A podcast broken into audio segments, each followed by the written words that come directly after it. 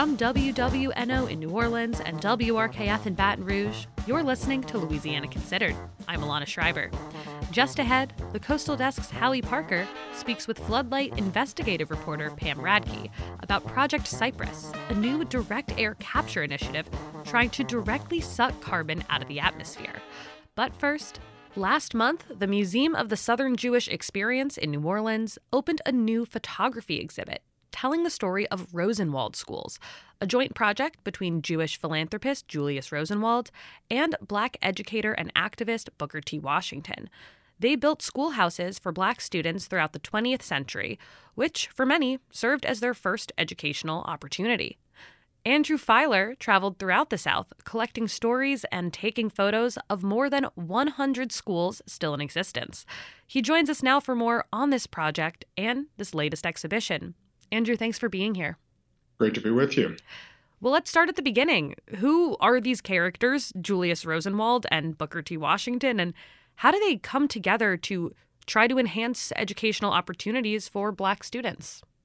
So, Julius Rosenwald is born to Jewish immigrants who had fled religious persecution in Germany. He grows up in Springfield, Illinois, across the street from Abraham Lincoln's home. And he rises to become president of Sears Roebuck and Company. And with innovations like satisfaction guaranteed or your money back, he helped turns he helps turn Sears into the world's largest retailer of its era. And he becomes one of the earliest and greatest philanthropists in American history. And his cause is what only later becomes known as civil rights. Booker T. Washington, born into slavery in Virginia, attends Hampton College, becomes an educator, and is the founder of the historically black college in Tuskegee, Alabama, originally known as Tuskegee Institute. These two men meet in 1911. And you have to remember 1911 is before the Great Migration. So 90% of African Americans live in the South. And public schools for African Americans are mostly shacks with a fraction of the funding provided for the education of white children. Many jurisdictions do not even have public schools for African Americans. And in 1912, they start this program that becomes known as Rosenwald Schools. And from 1912 to 1937, this program builds 4,978 schools across 15 southern and border states, and the results are transformative. That's so remarkable. Well, what can you tell us about these schools? Where were they? How big were they? How are they funded? And were there any famous alumni that came from Rosenwald schools? So there are two economists from the Federal Reserve Bank of Chicago who have done five studies of Rosenwald schools. In fact, I was just in, co- in, in contact with them, and they were actually about to release their sixth study. And what their research shows is that prior to World War One, there was a large and persistent black-white education gap in the South. That gap closes precipitously between World War One and World War Two, and the single greatest driver of that achievement, and it is an achievement, is Rosenwald schools. In addition, many of the leaders and foot soldiers of the civil rights movement to come come through these schools. Medgar Evers, Maya Angelou, multiple members of the Little Rock Nine who integrate Little Rock Central High, and Congressman John Lewis, who wrote this glorious introduction to my book, all went to Rosenwald schools. Wow. Well, of course, Julius Rosenwald himself was not black, and he is Jewish. Why do you think he was so invested in this cause in, in Black advancement through education? So Rosenwald sees um, America as a safe haven from anti Semitism. And he sees that safe haven weakened by how America treats her African American citizens. And he says, I believe in America, but I do not see how America can go forward if part of her people are left behind. And that's the origin of his commitment to civil rights and his relationship, his friendship, his partnership with Booker T. Washington is one of the earliest collaborations between Blacks and Jews in the cause of civil rights and sets up and, and, establishes this foundation that blossoms during the civil rights movement with, with people like Abraham Joshua Heschel with his white beard flowing, marching arm in arm with Dr. King, and who famously says that we, when he marched with Dr. King, it felt like his legs were praying. Wow. We're speaking with Andrew Feiler, a photographer whose latest exhibit featuring photos and stories about Rosenwald schools is now open to the public at the Museum of the Southern Jewish Experience in New Orleans. Well, tell us a bit about your project. Where did you travel? What were some of the schools that you saw? And what are they like today? Are any still functioning as schools or are they used for something else? What's going on? So I had never heard of Rosenwald schools uh, until February of 2015 when I found myself at lunch with a woman named Jeannie Cyriaque, who was an African American preservationist. And she was the first person to tell me about Rosenwald schools. And the story shocked me. I'm a fifth generation Jewish Southerner.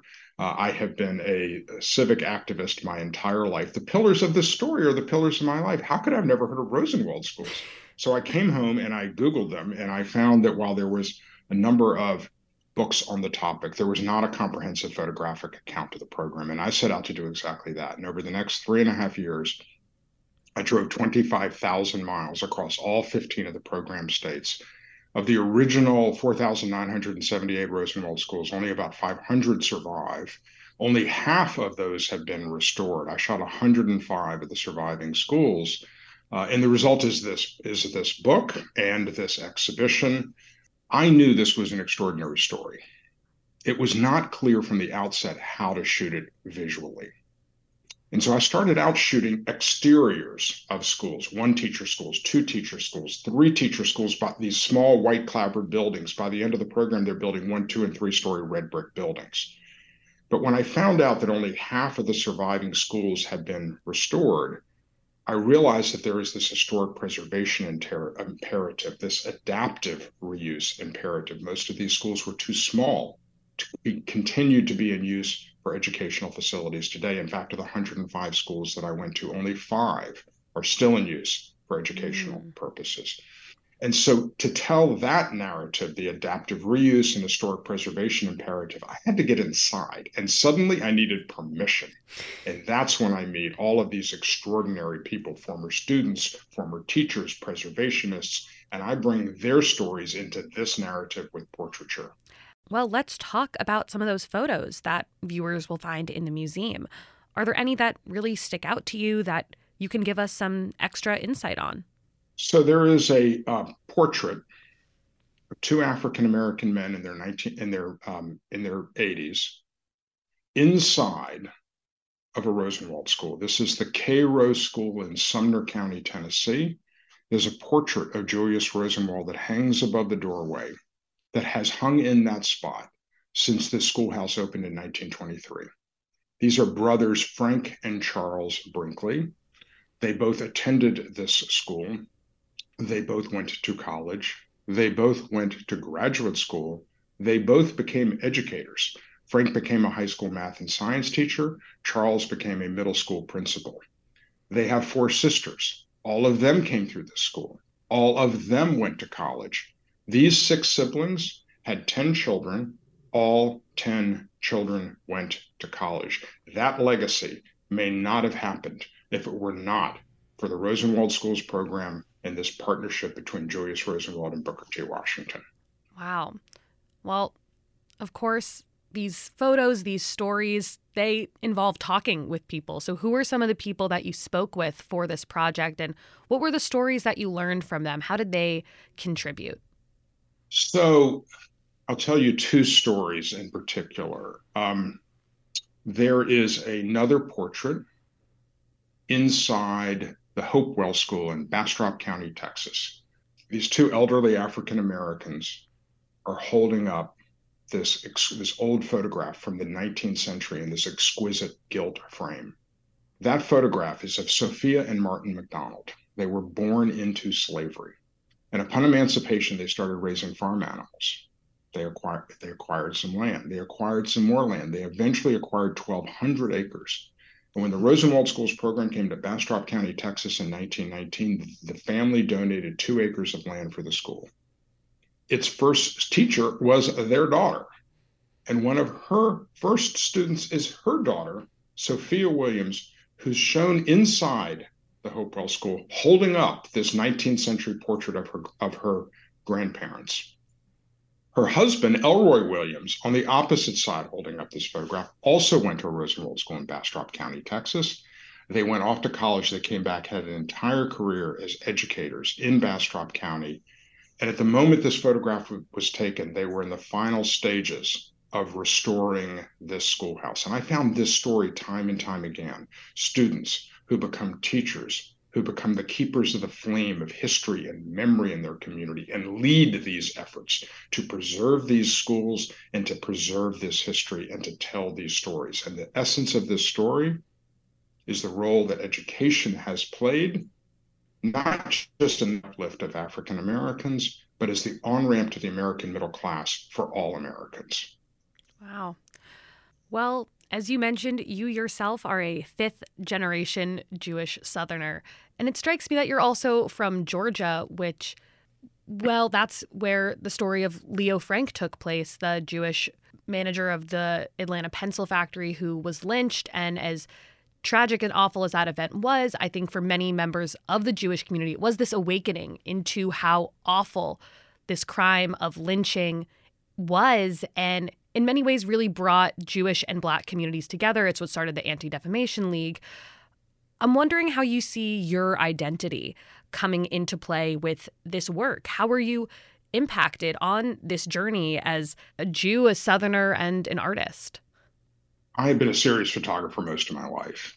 But about a dozen years ago, I started down this path of taking my work more seriously and mercifully being taken more seriously. And one of the things that I had to sort out is what is my voice as a photographer? I have been deeply involved in the nonprofit life of my community. I have been deeply involved in the political life of my community. And what I found was that the topics that I was drawn to were really an extension of my civic voice. To put this current project into context, as I think of myself, as, as I come to this work as an activist, which is about this work is my work is fundamentally about bringing people into essential stories in American history using photographs and stories. And there's one thing about this story that speaks to me specifically as an activist. Julius Rosenwald and Booker T. Washington are building schools for African American children in 1912 America, in deeply segregated Jim Crow America. That is a deeply optimistic act. That is a multi generational act. And I find great power in this combination of optimism and long term thinking. And indeed, for everything Congressman Lewis had been through, this was at the heart of his philosophy. He would say with great frequency be hopeful, be optimistic. Our work is not the work of a day, a week, a month, or a year. It is the work of a lifetime. To, to me, the essence of this project is to be optimistic, to think long term, and in the immortal words of John Lewis, make good trouble. Andrew Feiler, photographer whose work on the Rosenwald schools can be found at the Museum of the Southern Jewish Experience in New Orleans, now through April 21st, 2024. Thank you so much for being here. Thanks for having me.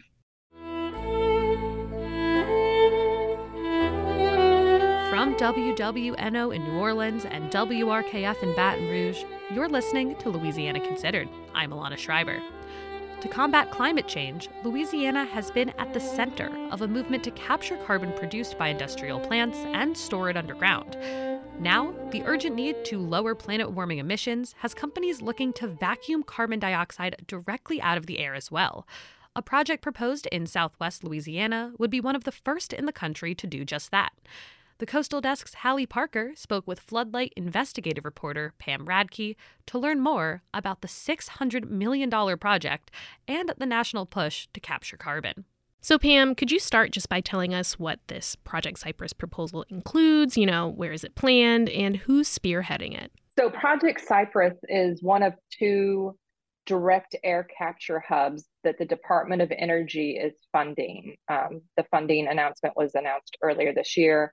One is in Southwest Louisiana in Calcasieu Parish, and the other is in Texas on the King Ranch.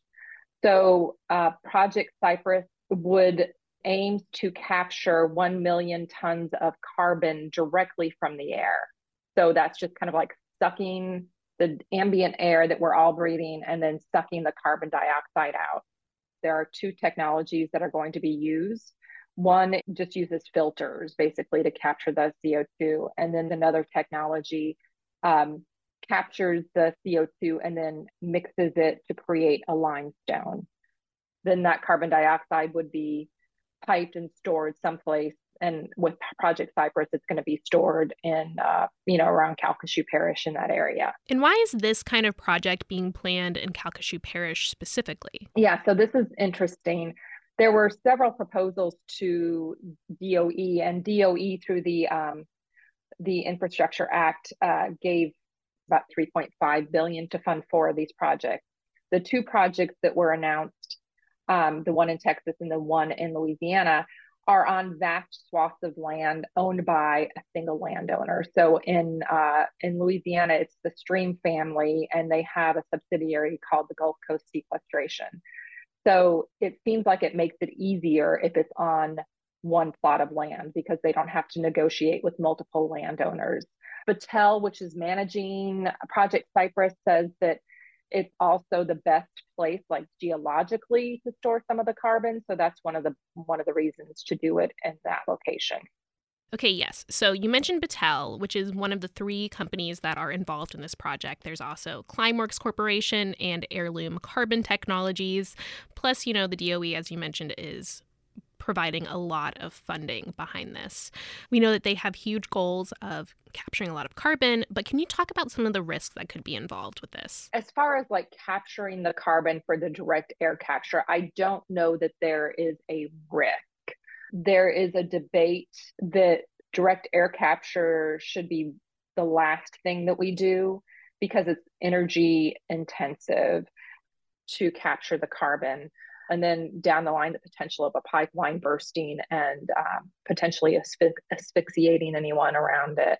And then there's been debate about you know whether that carbon's going to stay underground and if you know it's going to affect groundwater. I, I went to a, a hearing the doe and battelle had a hearing in november and like in sulphur about this project cypress proposal. And the citizens are really upset and it's partially about the risk but it's basically they just don't trust the doe they don't trust industry. They've seen all this oil and gas come through. Um, and they even though doe and battelle are are really trying very hard to include the community in their debate and their discussions about this um, the the local community, rightfully so, is very skeptical about this. And they are concerned that the carbon's going to come back up and they are concerned about the additional industry. And in general, the biggest concern, I think, from a lot of people is that it's just going to allow the fossil fuel industry to continue to operate as normal by saying that uh, we're capturing carbon. So, you know, what what's the harm of us continuing to burn these fossil fuels? But you know, each one of these facilities, the the Project Cypress and the Texas project, um, their aim, their goal is to capture 1 million tons of carbon per year. Um, and the scale that we need, you know, to mitigate climate change is hundreds of times more than 1 million tons a year.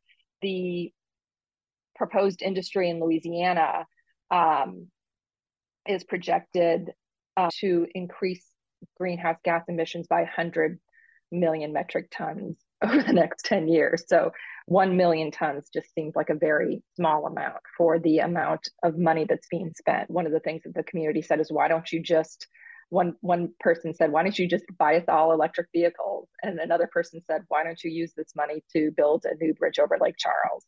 So there's just a great deal of skepticism about this project because it's $600 million. And uh, people are wondering what the money, what, what is this money going toward? And when it comes to getting Project Cypress online, where does that project currently stand and how soon do these companies hope to begin operation? So it's possible they could start constructing next year for Project Cypress.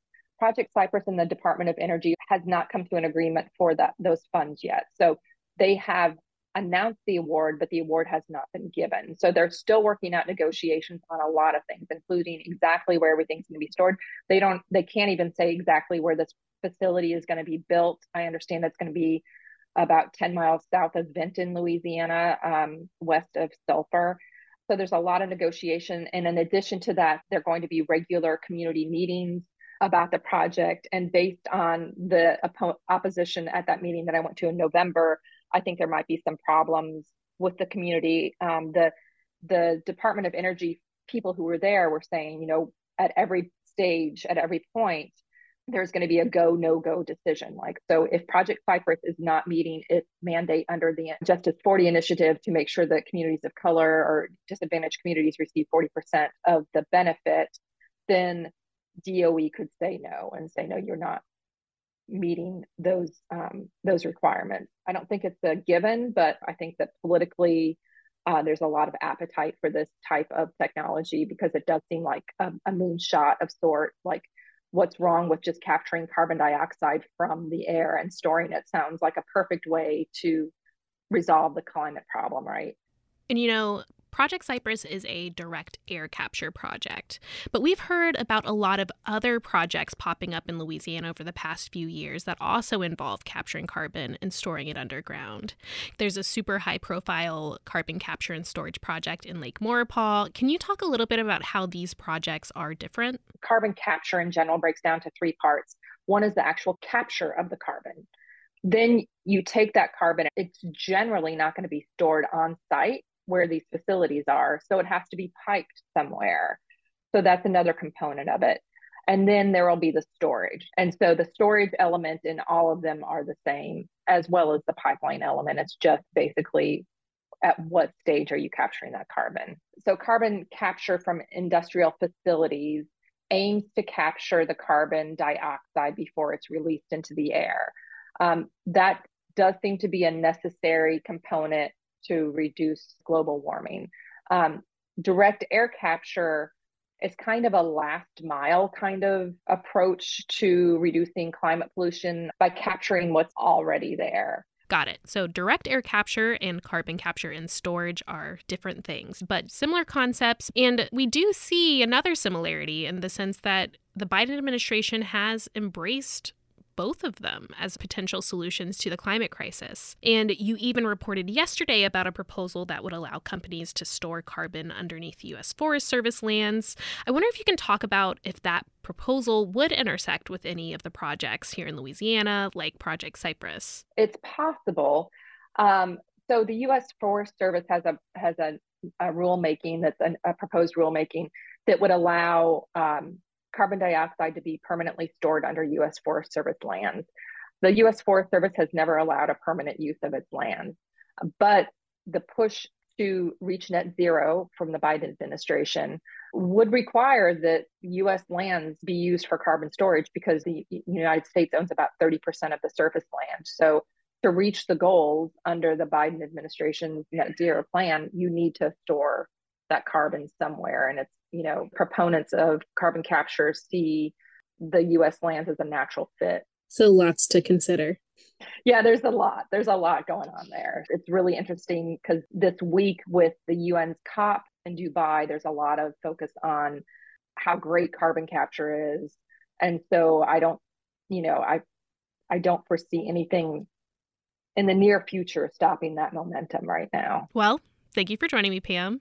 Pam Radtke is an investigative reporter for the nonprofit climate newsroom Floodlight. Sure, thanks.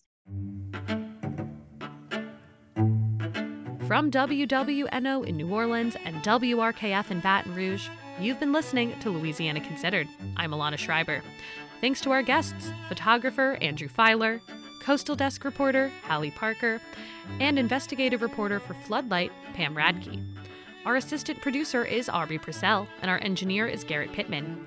You can listen to Louisiana Considered Monday through Friday at 12 and 7 p.m. It's available on Spotify, Google Play, and wherever you get your podcasts. Major support for Louisiana Considered provided by Rouse's Markets, a Louisiana shopping experience, with additional support from the Greater New Orleans Foundation.